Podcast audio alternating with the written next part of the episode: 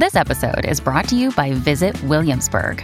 In Williamsburg, Virginia, there's never too much of a good thing. Whether you're a foodie, a golfer, a history buff, a shopaholic, an outdoor enthusiast, or a thrill seeker, you'll find what you came for here and more. So ask yourself, what is it you want? Discover Williamsburg and plan your trip at visitwilliamsburg.com. Hey, it's Ryan Reynolds, and I'm here with Keith, co star of my upcoming film, If, only in theaters, May 17th. Do you want to tell people the big news? All right, I'll do it. Sign up now and you'll get unlimited for $15 a month in six months of Paramount Plus Essential Plan on us. Mintmobile.com slash switch. Upfront payment of $45 equivalent to $15 per month. Unlimited over 40 gigabytes per month. Face lower speeds. Videos at 480p. Active Mint customers by 531.24 get six months of Paramount Plus Essential Plan. Auto renews after six months. Offer ends May 31st, 2024. Separate Paramount Plus registration required. Terms and conditions apply if rated PG. When you need mealtime inspiration, it's worth shopping Kroger, where you'll find over 30,000 mouthwatering choices that excite your inner foodie. And no matter what tasty choice you make, you'll enjoy our everyday low prices, plus extra ways to save, like digital coupons worth over $600 each week. You can also save up to $1 off per gallon at the pump with fuel points. More savings and more inspiring flavors make shopping Kroger worth it every time. Kroger, fresh for everyone. Fuel restrictions apply. Welcome to the New Books Network. Hi, everyone. Welcome to your podcast, New Books in Economic and Business History. I'm your host, Javier Mejia from Stanford University. And today I have the great pleasure to be with Dan Slater and Joe Wong. Dan is professor of political science and emerging democracies and director of the Weiser Center for Emerging Democracies at the University of Michigan. Joe is professor of innovation at the Munk School of Global Affairs and Public Policy. He's a professor in the Department of Political Science, and he also serves as the vice president international for the University of Toronto. I'm very happy to be with uh, the two of you. How are you, Dan, Joe? Good. Doing well. Good. Thanks, Thanks, Javier. Yeah. Thanks for having us. Let me start asking you about your lives and your careers. We're going to be talking about your new book. Your new book is called From Development to Democracy The Transformations of Modern Asia. Um, I had a great time reading it, but again, before that, I would like to hear more about your your life. Um, and let me start asking you, Dan, about you. Where are you from? How did you ended up being interested in political science in Southeast Asia? I understand is your expertise. How did that happen to be?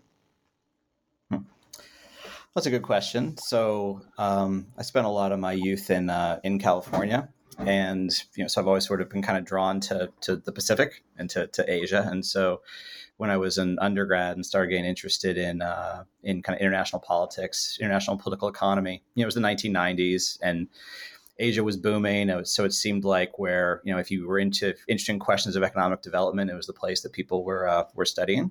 Um, and actually, my, my mom was a, uh, a Berkeley uh, political science undergraduate, so I get that from uh, from uh, my mom's side of the family.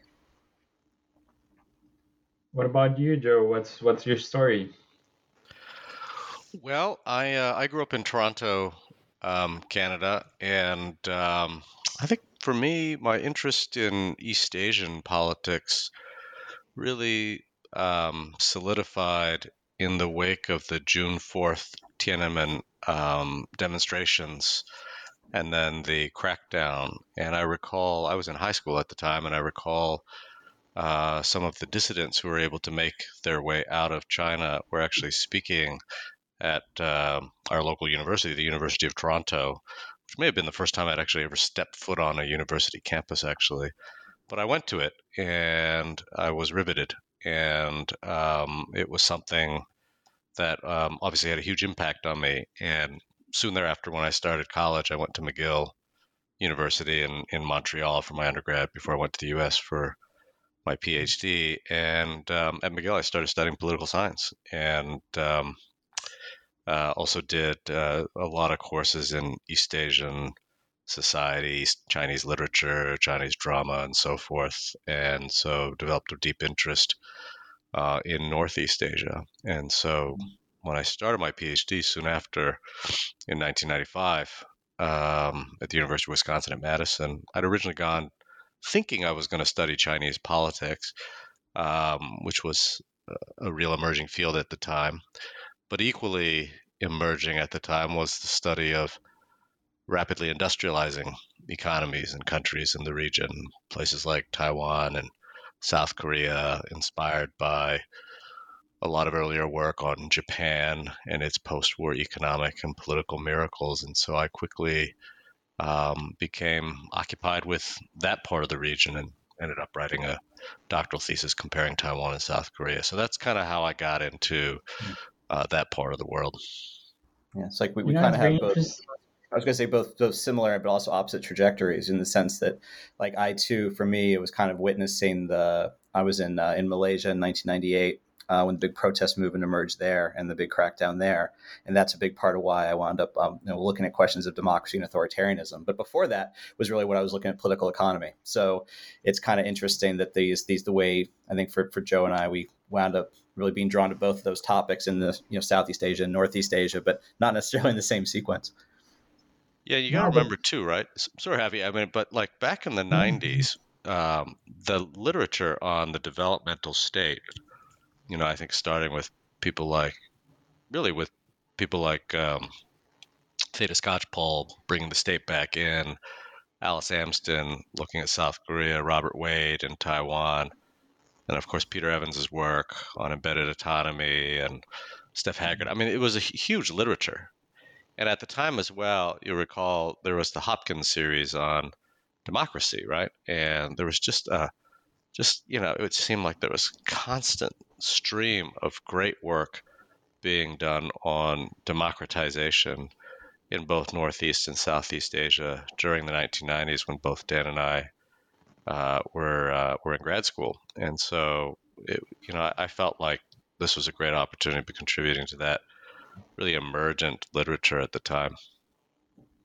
I think it's it's fascinating that you bring up like both things, right? Like the influence of like reality and and the influence of just the evolution of academia. I was talking to Yuhua Wang recently and asked him the same question. He what he said was uh, that he decided to study political science when he was a kid and he uh, saw Tiananmen happening and he saw the army just passing by. He was a kid apparently, and like that event um, just drew his attention towards political uh, phenomena. So it's very interesting to see how um, similar things are are behind your your motivations. But I, I want to ask you a bit more about the environment, the intellectual environment which um, you you decided to get involved in East Asia, right? So Joe just mentioned that there was a bit of uh, apparently a boom, um, but how much or how many resources were there if you were uh, a young scholar, a grad student, you were interested in, in East Asia back then? Well, it, I mean, for me, I mean, it, you know, you really had to you had to go into the field, and um, this was an extraordinary opportunity for that generation of scholars who were being trained at the time, because you know we were being trained um, in both increasingly quantitative methods. And so we were drawn to the sorts of data that were available, or as was the case, not available. Um, and, you know, so we had to, you know, we had to actually spend time in the field. We actually had to live in the places that we were doing research in. And, um, you know, so for me, it meant, uh, in terms of scholarly resources, it meant you know being in Taiwan for almost a year and then being in South Korea for another half year or so, uh, and the resources that were available to us in terms of research resources were were really there on the ground, and so you know spent a lot of time going through the archives, spent a lot of time at the national libraries looking through earlier doctoral thesis and so forth, master's thesis as well to get some good data um, and interviewing lots of people uh, in both places for my doctoral thesis anyway. So, you know, it was a time where I think it, the the region was just exploding in terms of interest, um, but the literature was still pretty uh, in its infancy, and so you really had to be there, um, and you really had to spend time there. And I know Dan is well traveled as well, and and and brings to his work a real kind of ethnographic instinct too, which I think is reflective of the time he spent in the field. Yeah, So Javier, so you asked about resources. So I definitely feel like I have to make a plug for for public institutions because, you know, for me, the you know, I went to the University of Wisconsin as an undergraduate. You know, the same place Joe went is for his PhD. And if I hadn't gone to Wisconsin, I don't think I would have had the opportunity to study Indonesian language. Um, then I actually did so in my master's program as well at the University of Washington. So the nice thing for me was by the time I got to my um, PhD program, uh, in Emory in 1999, I'd already, you know, had been taking Indonesian for, for quite some time, and I'd had a Fulbright fellowship, another another form of public funding. So I got to spend 1998 in Malaysia on a Fulbright fellowship. So um, by the time you know I got to encounter these questions in political science and these methods, like, well, do you want to use quantitative methods? Like, how do you want to approach these things? You know, I'd already spent a lot of time in the field and I already had my language skills. And so I just had a level of, of preparation thanks to those kind of resources being available to me uh, beforehand. And then I was then, you know, and then thankfully some, some private institutions have a lot of money too, because at Emory, they were able to fund, you know, I was able to do pre-dissertation field work every summer. Um, basically could do as much field work as I wanted to as a grad student, which was really, really extraordinary. So um, got a lot of bad ideas out of the way. Um, you know, bad ideas, partial ideas, and kind of wound up uh, wound up where I wound up. But it took a lot of a lot of time in the field and in the library, you know, and in workshops and bouncing ideas around before you know things wound up where they where they did, at least for my for my dissertation.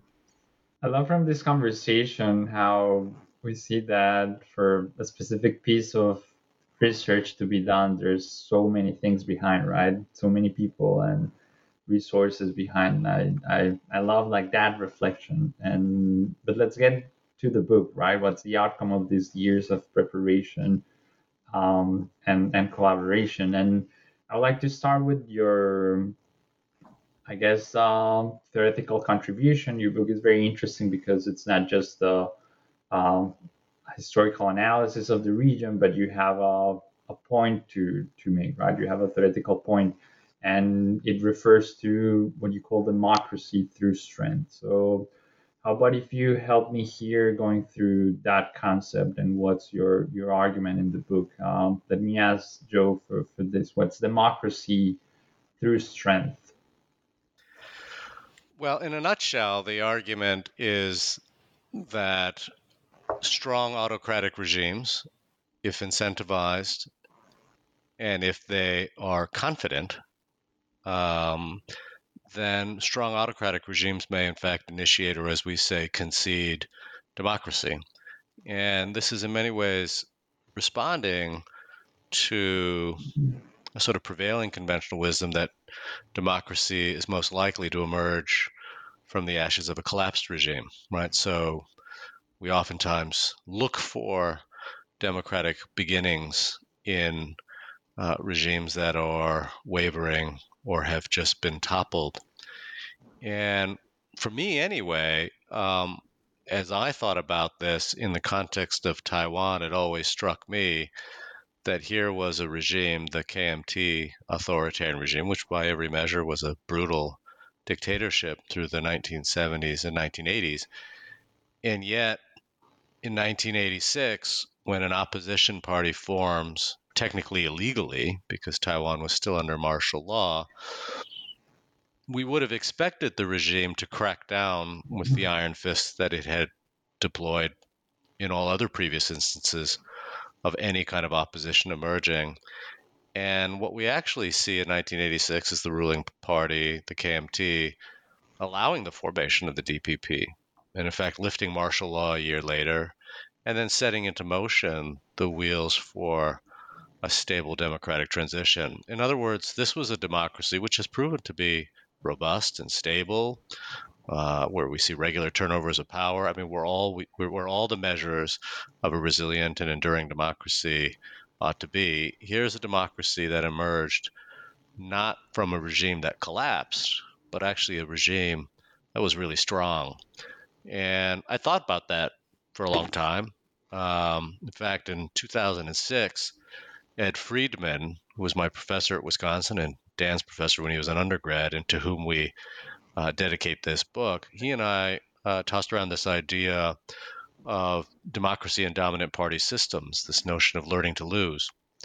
And, you know, I hadn't really thought about it at the time, but what we were interested in was um, stable democracies in which there is a dominant ruling party and what happens when that dominant ruling party loses for the first time. But what we were actually really getting at, or I think what had set into motion my own mind, was here was a democracy in which the dominant democratic elected party, ruling party, was in fact the former authoritarian party.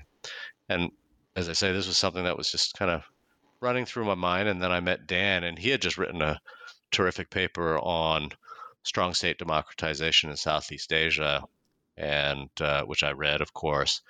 And we had an opportunity to meet, and that's that's when we started putting some of these ideas together. So that's how I arrived at it. I don't, Dan. I'm I'm I'm actually I've never asked you how you arrived at um, how you started thinking about similar things. Hmm. Well, I think for me, the I guess where the, where we kind of came together was just me thinking about Singapore and Malaysia. Um, and in the first book that I wrote, you know, basically I tried to explain why Singapore and Malaysia were such durable authoritarian regimes. Um, but basically, what my first book did was explain why those regimes had the capacity to stay authoritarian and, and avoid reform. But that didn't really speak to the question of their incentives. Um, and it just sort of seemed to me as I was in Singapore that yes, I mean this you can't just overthrow the PAP, but that doesn't mean the PAP is not going to decide that it's going to rule in a new direction. And I think what really struck me was, you know, you don't you don't have to come up with some wild counterfactuals about well, what would happen if these strong states in Southeast Asia democratized? Just look at Northeast Asia. I mean, why wouldn't if Singapore and Malaysia did what Taiwan and Korea did and what Japan did, and just basically, you know, conservative dominant parties opening up and holding elections, they're going to win them and they're going to stay in power and things aren't going to get destabilized. So that was sort of the point that I was making in that the paper that Joe referenced, and then that became a natural way to then think about, okay, well then why would they do? Why do they do this? What, what you know? Why have Malaysia and Singapore not done this? Why did Taiwan and South Korea do it? Um, and then we brought Indonesia into the conversation, where you know, again, I mean, we look at Indonesia and we tend to see it through the lenses of again democracy means a dictator collapses you know as a dictatorship gets weaker it gets closer to democracy. Like that's the way we think about these things right? Like is the regime going to collapse? Is the regime going to collapse? How often do we hear these things right? But i think what we find in these you know developing countries of asia these rapidly developing countries in asia is that when the regimes get weaker they don't collapse. When they get they get weaker, they solve their ter- internal problems. They use force as necessary to stay in power, and they only seem willing to countenance reform when they're pretty unified and pretty confident that things will go well.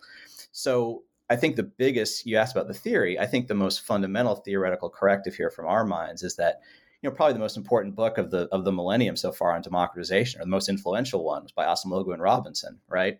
And they say you know revolutionary threat is the key like you get democracy when you have revolutionary threat and we are saying that is exa- in at least the part of the world we look at it's exactly wrong in the sense that uh, it's it's not the the threat of revolution it's the expectations of stability um, that will actually you know lead these regimes to open up the process. It's not that they have little choice it's that they have, they face little risk.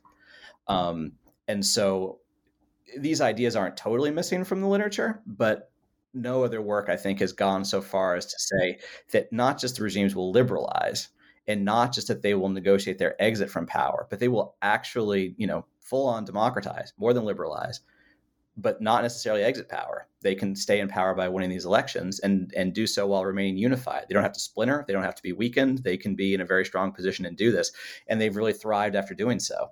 So hopefully, the idea is that other authoritarian regimes can look at this and say that you know when you're doing well and when you're you know at your height of popularity and when you have a strong track record and when you're unified that's a good time to try to open up the process because if you wait and you try to open up the process when you're weaker you're more fragmented the opposition is more you know more you know motivated by the repression you've been using things are going to tend to go a lot worse and so um and not just and not just for the yeah. not just for the incumbent regime but you know that these relatively stable democratic transitions were also not disruptive to their developmental trajectories, right? So, um, the, an argument can be made that democracy through strength, as a stable way of democratizing, avoiding the kind of rockiness that we might see in other uh, transitioning regimes, that that actually creates the conditions in which we see continued prosperity and continued development. And you know, Dan and I have written uh, a chapter that appeared in a book edited by Jamie Loxton and Scott Mainwaring, in which we talk about the ways in which these successor parties, then these incumbent uh, authoritarian turned democratic successor parties continue to steer these political economies in relatively prosperous ways, and in you know in some cases even you know fostering more inclusive and more stable economic growth over time. So. Um, as we as we go to great lengths to say in the book, it's it's it's a it's a book about democratic transition, but it's it's also a book about development and the development right. that precedes, and the development that can continue after democratic transition has occurred. Yeah, and I think I want to ask you. I just one, one quick on, on, development, Javier, just to, to kind of come sure this is sort of a big theme of, of your podcast is that, you know, I think we just reject the idea that regime type explains development. You know, the idea that well, look at Asia, authoritarianism led to development. You know, I mean, democracies can have terrible developmental records, authoritarian regimes can have have good ones or terrible ones. Um, and it's really about the state institutions, the party institutions that kind of oversee you know economic development. And the point is, you democratize those party. The party doesn't go away. The state doesn't go away. And so the same party and state that have overseen rapid, successful economic development can keep doing so under democracy as well. Yeah, so I'm I'm pretty curious actually about that um, part of your book, and and I would, would like to hear more about um, your perspective on the development, the role of the political system, generally speaking. But before that, I would like to ask you why do you think that our conventional view on democratization is the one that departs from collapse? Because that surprised me a bit as someone outside from the literature. Um, that what you said had like made a lot of sense. It was like pretty logical and it was based on pretty important uh, historical events, but it was probably the first time that I had heard of it. And is it because this type of uh, transitions to democracy are a more recent phenomenon, or is it because the discipline is to focus on the European experience and that seemed to just happen to be different? Or how do you yeah. think about about this? Yeah, I think the Eurocentrism is a big part of it. I think that um, the literature that, that Joe is referencing, like the Hopkins series and all this literature on democratization, what people call transitology, all this look at transitions, you know, third wave of democracy starts in 1974. So you have all this work in the 80s and 90s, and it's just overwhelmingly focused on Latin America and Eastern Europe and Southern Europe. And basically, those were all cases where you either had military regimes that were, in fact, negotiating these exits from power, um, or in Eastern Europe, these you know these communist parties began negotiating their exit from power. Um, regimes splitting in you know places like you know Portugal, places you know throughout Latin America. So these were just the cases they had, and what was happening in Asia, people just weren't, weren't, weren't looking. Um, and it happened a little bit later. So I think that by the time this tra- transitions literature had gotten its, you know, really gotten going, you know, if if you know, or even think about in Latin America, if Mexico had democratized the way it did before, say, Brazil did the way it did, I think the literature would look very different because Mexico democratized very much the kind of way that we talk about. You know, the pre sort of opened things up, expecting to keep doing well, and they did keep doing well. You know, independent election commission, all that through the 1990s, um, and so they were able to democratize without conceding uh, defeat. Um, but by the time that happens, you know, first of all, it's gradual, um, and you know, there's a literature on things like pacts, you know, so again, but a pact is different from what we're talking about. A pact is one in which the government sits down with the opposition, says, okay, let's make a deal. Um, and basically they hand over power, but they get certain safeguards in place. These are regimes that don't, they don't, they don't, they don't negotiate it and they don't hand over power. They do these things on their own terms and they can keep winning elections. And again, we might think temperamentally like, well, that's not democracy, but you know, look at again, look at Taiwan, look at South Korea. You know, these are, you know, it, it's, we're not saying it's always the best way to for democracy to strengthen, but it certainly is one viable path. And I think, especially in an age when you know there's so much pessimism about democracy in the world, that finding more paths is, you know, that at least sometimes could work out. Uh, those are worth thinking more about and, and worth understanding the conditions that make them possible. So look at a place like China right now. It, it, it's not just a question of will the regime collapse? Will the regime collapse? Will the regime collapse? Ask will the regime reform? Like under what conditions will the regime say, you know what, there, there, there, are problems we face that we might be able to solve with certain kinds of reforms that make the system less centralized, less uh, personalized, um, less you know um, monopolized by one one ruling group. Other places have solved problems that way. China could too. I also think, I mean, going back to the 90s when we first started thinking about this and the sort of the genealogy of the literature, you know, the other big event, of course, was the collapse of the Soviet Union, which shaped a lot of our thinking about maybe not democratic transition, but certainly the prospects of political reform. And so, you know, at that particular moment, I think that there was a real, you know, political transitions was within the specter of this really spectacular collapse. And indeed, you know, our colleagues in China will often refer to um, the Soviet collapse and as an example of of why uh, democracy and democratic transition is something that's um, you know not desired because um, you know because what we saw there was the essential obsolescence of uh, or the what became the obsolescence of the former communist party of the Soviet Union.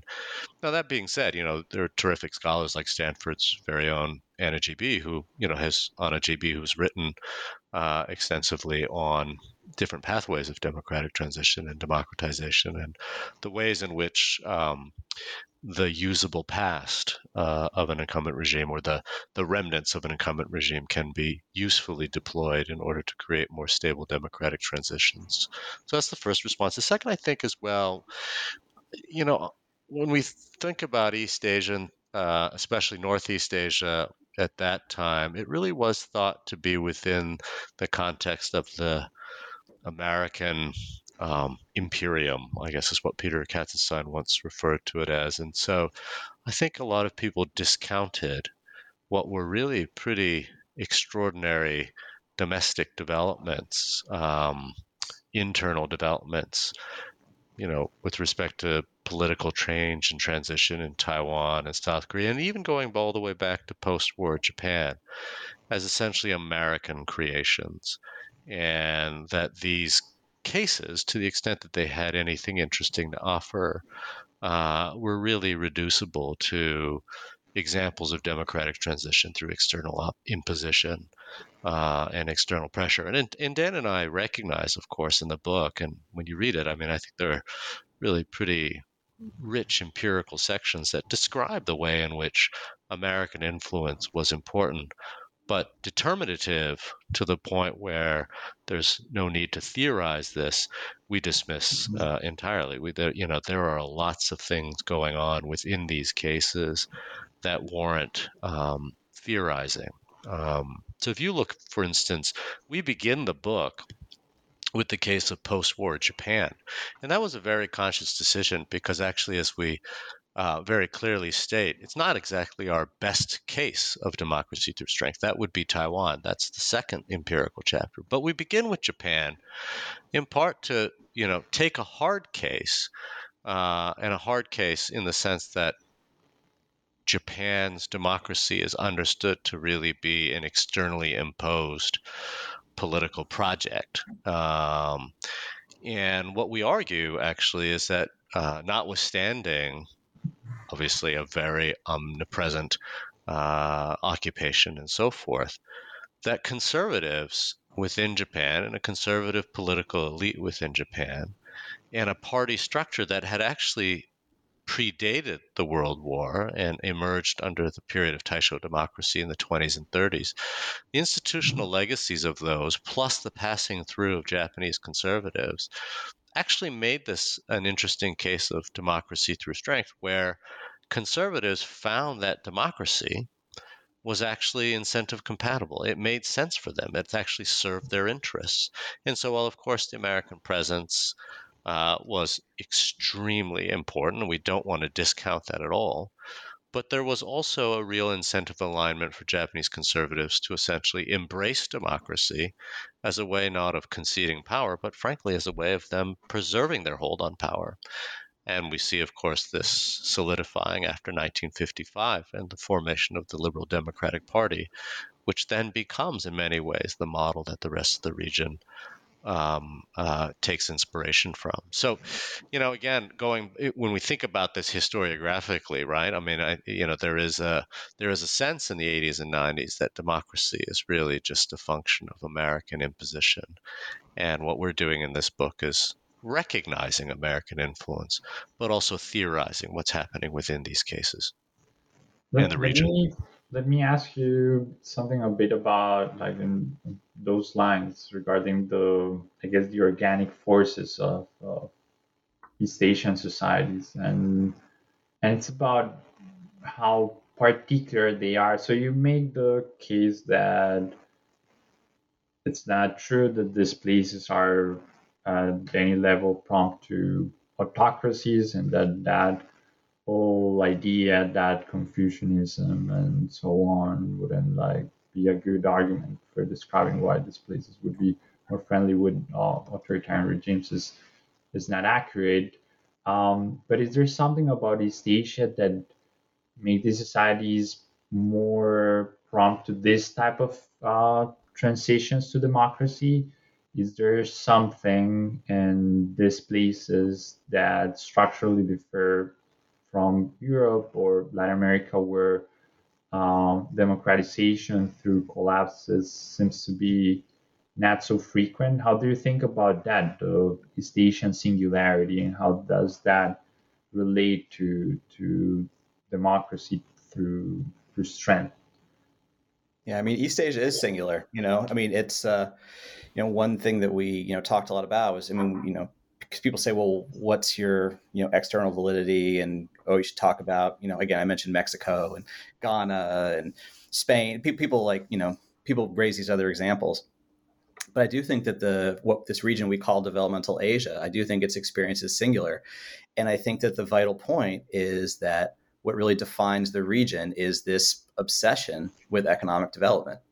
And I think that anything that tries to explain, you know, these kind of big, you know, shifts in, in regime types or understand why that we see the unevenness we do, you know, why, you know, we see some places democratize, others don't. It, the story has to start from development.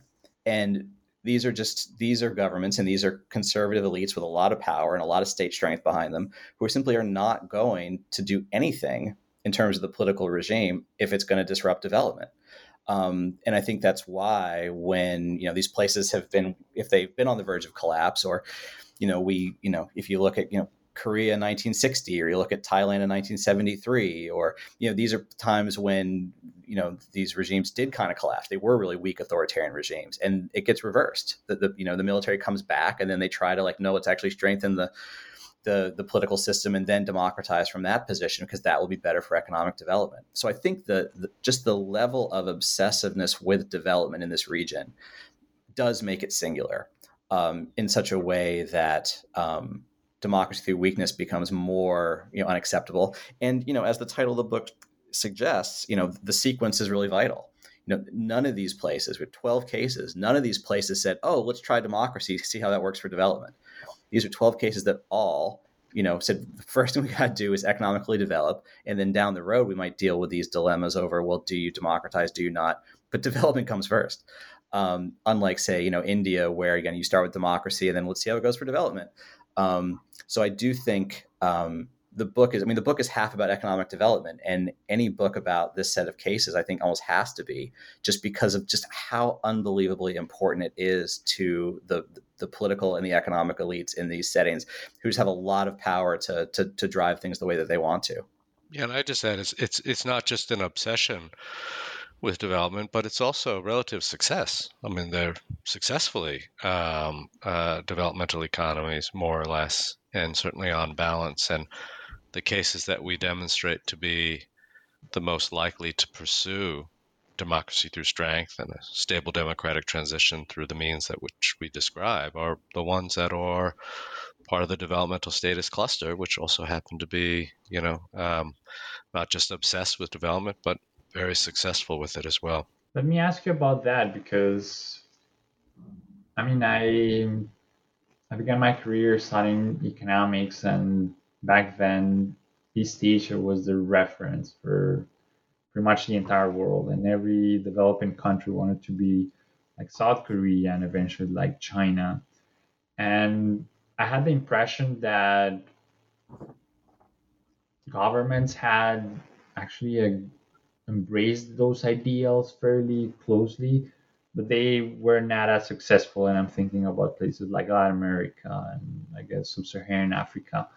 What what was the case? What did what were the political conditions in these places when these developmental endeavors were um, were happening that allowed this to happen. And of course, I don't expect you to give me a pretty profound argument on, on development, but I would like to know how the what was the uh, the view of governments during this period? How did, did they have doubts that this specific development model because it's also a certain type of development model, right? Like one based on capital and, and so on.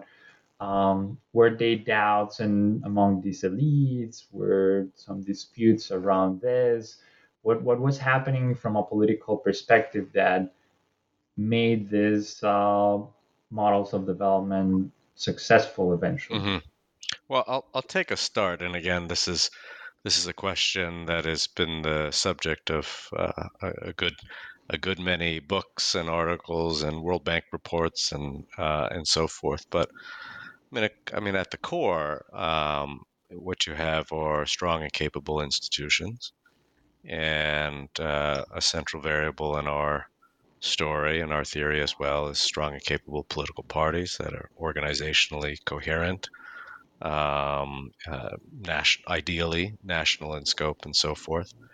Um, I think one of the things when you look at the developmental statist cluster, which is one of the four clusters that we focus on, um, you see early on land reform uh, that essentially breaks the landlord class. It provides for the state apparatus more autonomy and uh, less, uh, fewer constraints on its ability to lead industrial transformation and so forth. And so, you know, I think really it comes down to the kinds of institutions and the strong institutions that are in place. These are also the, the most successful economies, and, and we're quite clear about this, are market regarding economies as well, right? Economies that are trading economies, economies that are open to foreign investment, foreign direct investment, um, and so on. And so, again, the developmental statist cluster, which is you know our most um, paradigmatic example of development and democracy, are ones that were all um, you know that, that all embraced market regarding um, economic policies, even though they ran very strategic industrial policies. They were they were market regarding economies as well.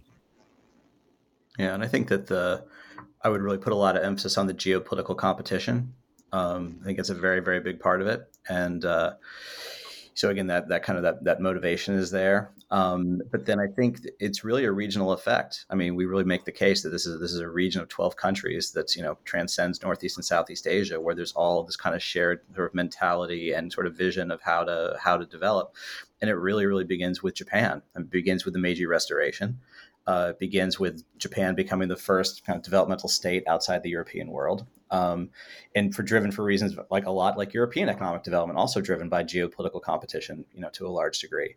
Um, but but the key point here is that with Japan taking the lead, and then with certainly relying on American markets as well, um, you know, and just like export led growth, it's just there's just a lot of money. There's a lot of investment, and what's really kind of amazing to me is that the, the real laggards in the region, so the latecomers to developmental Asia, whether we're talking about Cambodia or Myanmar or even China, it's really not that hard, right? If you just kind of open things up and if you sort of allow for investment and you make the political commitment to kind of tap into this Asian, you know, wildfire of economic development, to be frank, um, that you're going to grow fast. You know, um, and that's you, you, don't have that option in Latin America or Sub-Saharan Africa. It's just you're in a different region. You're not in a region that is booming and where just in just insane from a historical perspective and a comparative perspective, just levels of investment, levels of trade, levels of you know interdependence.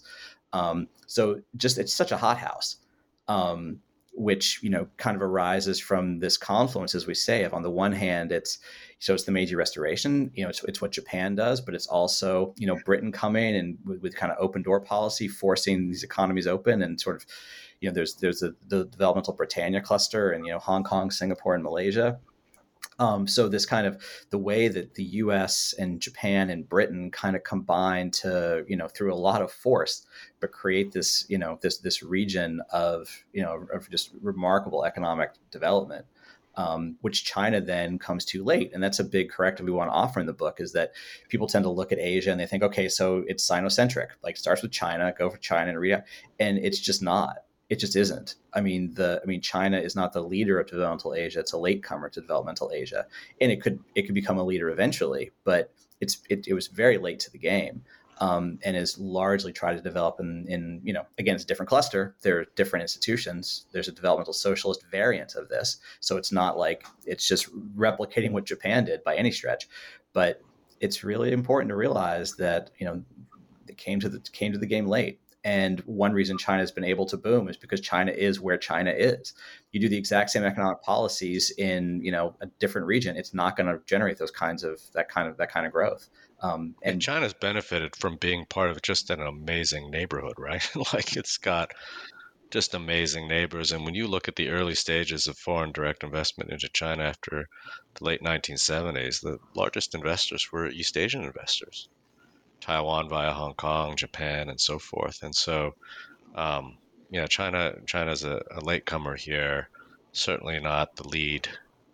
Uh, certainly not the lead, and certainly not the leader in the the lead goose and the flying goose formulation that people have talked or flying geese formulation people have talked about as a way of structuring the region, and so forth. It very much is a latecomer that's benefited from an extraordinary neighborhood.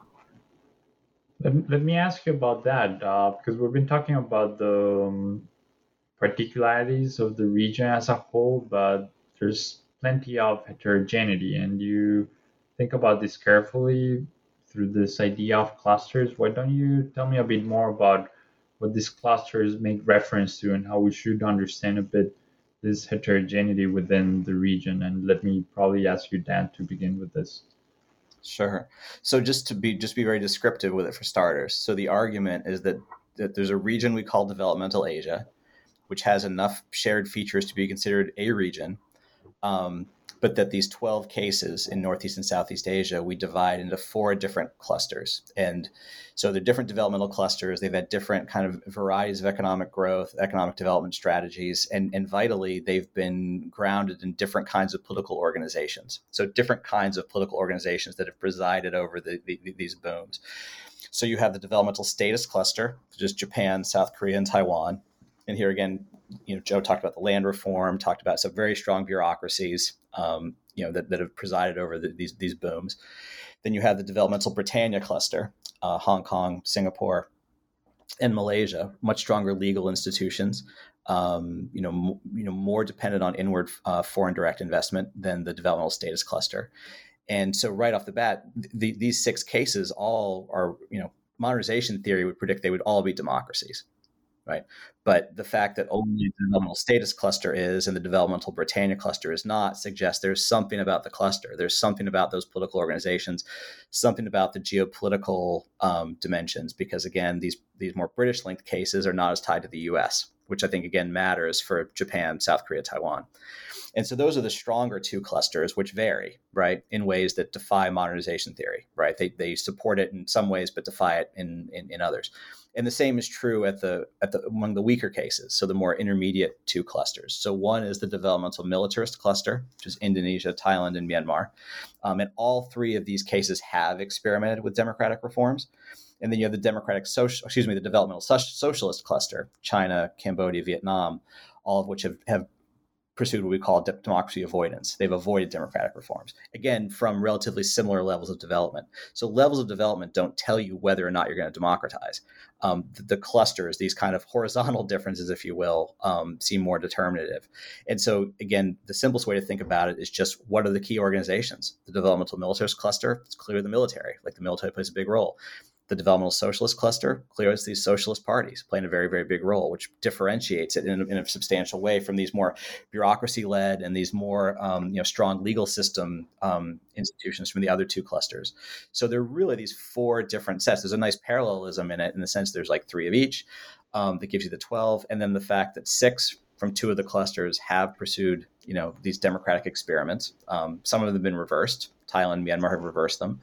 Um, and the other six have not kind of just gives it just an interesting kind of structural setup and, and puzzle to the you know to the book.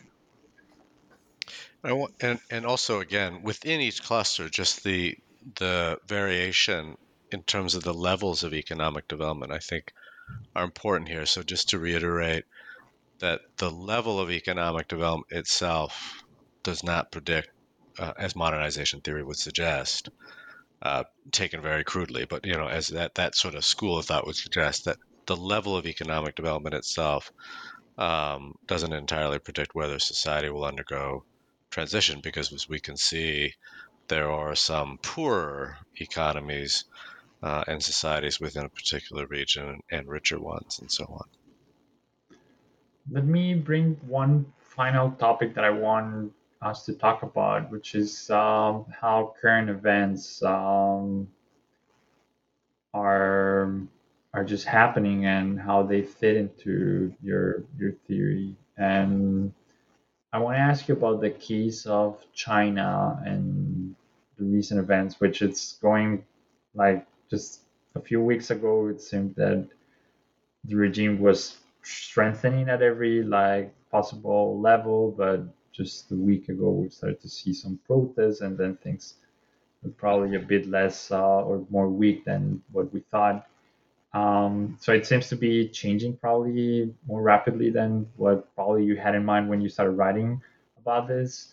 Um, and the other one is the case of uh, Myanmar, which uh, probably were able to address some of the recent events uh, while writing the book, but but still it seems like something ongoing. So how do you think about these events uh, do you think that they are supporting your theory? Is like uh, your theory is useful to see how these things are playing out um, in the ground? Do you have concerns do you think that you would need to write another book because of this? I, I want to hear how you have experienced both like intellectually and at a personal level the, the evolution of the region um, uh, recently. Well, let me let me say a, a couple words about China, and I know Dan will have lots to say about too. And of course, the situation is um, is is very dynamic. I mean, one of the things that we've always stressed when we've talked to colleagues and friends in China is that you know our theory is a theory uh, of democratization, but one that does not presuppose the collapse of the regime.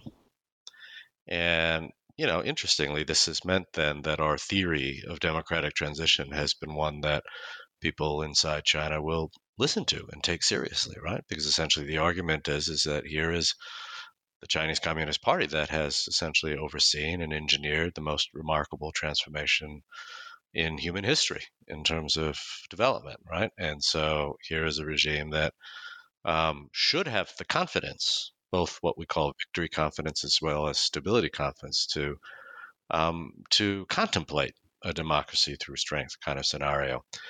And um, but there's all there's a little bit of a cautionary um, note to that as well, which is to say, if you wait too long, um, then uh, things can become much less stable, and things can become uh, much more disastrous. And so, you know, when um, thinkers inside China look at the former Soviet Union, they will often say, as I noted before, that that's a perfect example of why an autocratic regime should not loosen its grip on power because chaos ensues and the regime eventually collapses and um, and the country falls apart, or in that case, the empire falls apart.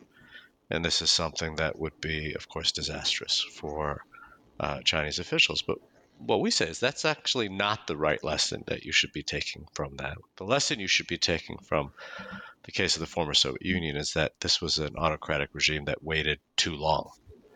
Uh, that when perestroika and glasnost are unleashed, it in turn unleashes uh, and exposes the political ferment and rot that had been there for a long time, and the regime does explode. But what it's showing is that actually there is a best before date that you ought to democratize from strength when you're strong, and therefore sooner rather than later. So, in thinking about China today, um, you know, one can make a reasonable argument, certainly to those who are willing to listen inside China, that you might want to think about the prospects of a democratic through or democracy through strength scenario when the regime is is strong and is popular and is seen as legitimate and is seen as having delivered um, economic development in China, having a credible track record, not unlike we saw with other autocratic regimes in the region that successfully democratized through strength.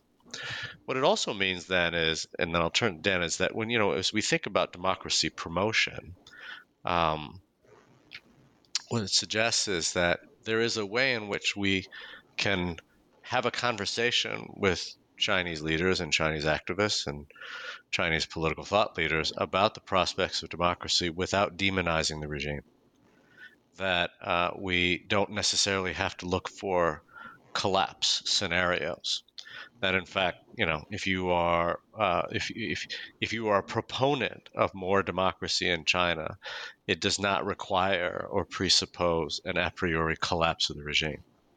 That you can actually talk about uh, a democratic reform when the regime uh, is in power, when it's strong, and when it should be confident. So it's a different kind of engagement that I think actually places less emphasis on demonizing the regime and actually engaging with the regime in a way that suggests to it that democracy may actually be the best for not only the regime, but for also China as a whole. Yeah, I guess I'd, I'd open with one, I think, really vital clarification um, that we try to make in the book, but probably we should hammer it home a lot more often, which is that the strength of the regime is not the same thing as the strength of the pressures that it's under. Okay. So, how strong a regime is, is built over time. It's built over a very long period of time. It's a historical matter. Okay. And just because pressures suddenly arise, whether they be social pressures or there's an economic crisis or there's new geopolitical pressure on the case, it doesn't mean the regime is weak it just means that it's under stronger pressures. And so everything we said historically about the fact that China was a relatively weak regime in 1989, and part of the reason why they cracked down in Tiananmen is because the regime is weak, because they in comparison to say South Korea or Taiwan, they're much less confident, and rightly so, that they could actually concede democratic reforms and and and thrive as the KMT did and as the conservatives did in South Korea. So our story of that you can you can gauge the, the the strength or weakness of a regime by looking at the regime not just looking at the pressures. And that's a historical question. And we would totally stand by the story that this is, the CCP has gotten much, much stronger since 1989, much, much stronger. And yes, you know, pressures can arise, but it doesn't mean what we've seen in the last weeks is not that this, this it doesn't mean the CCP is weaker than we thought. It means that there's more, you know, pressure for, there's more dissatisfaction with, or, you know, kind of pressure for an, an ability to generate pressure from society than we had seen, you know, before before that. There's an ability for it to um, sort of coagulate, if you will, into kind of a national level protest. I mean, we've seen protests throughout, you know, uh, recent decades in China, lots of protests. It just hasn't been national, and and whether that's what happens now, we'll see. But the point is that all of the lessons of the book, the historical lessons of the book, don't go away because there are protests. It doesn't mean the regime was weak. Um, you asked about Myanmar as well. I mean, that's the real, I think, the biggest tragedy of the, that we have, and in some ways it's predictable, and in some ways not. It's predictable in the sense that it's by it's again from a historical perspective, you can show it's not hard to show this is the weakest regime in the bunch. It's the most likely one to revert. It was the most likely one to reverse the democratic experiment, and we can explain why very, very clearly. But that doesn't mean it's what had to happen.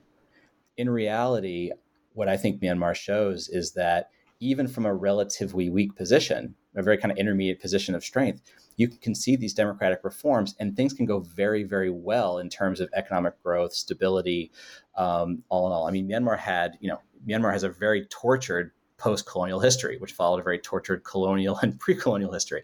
But the past decade has been arguably the best, you know, decade for Myanmar that it, that it's had. Um, and that was under again much more you know civilian authority, civilian rule.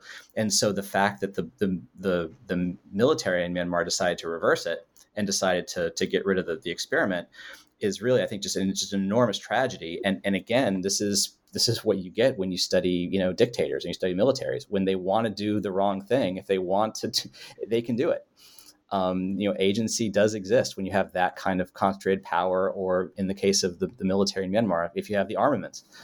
And so, you know, as a result, there's, you know, theory hits its limits, you know, and we can say that agency matters, but that doesn't mean we can predict what agents are going to do in a, in a precise way.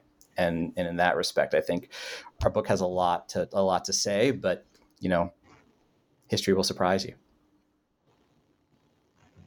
Yeah. I mean, you wrote a fascinating book, and it's gonna um, probably open a huge discussion around these events as uh, they unfold. But um, I had a great time reading the book. I I really want to thank you for writing the book. It was something that I think we needed to to have, and I also want to thank you for taking the time to to chat with uh, with us. Um, I look forward to talk to you more about this. Great. Thank you so yeah, much. Appreciate it. Yeah, I really appreciate it. Thanks.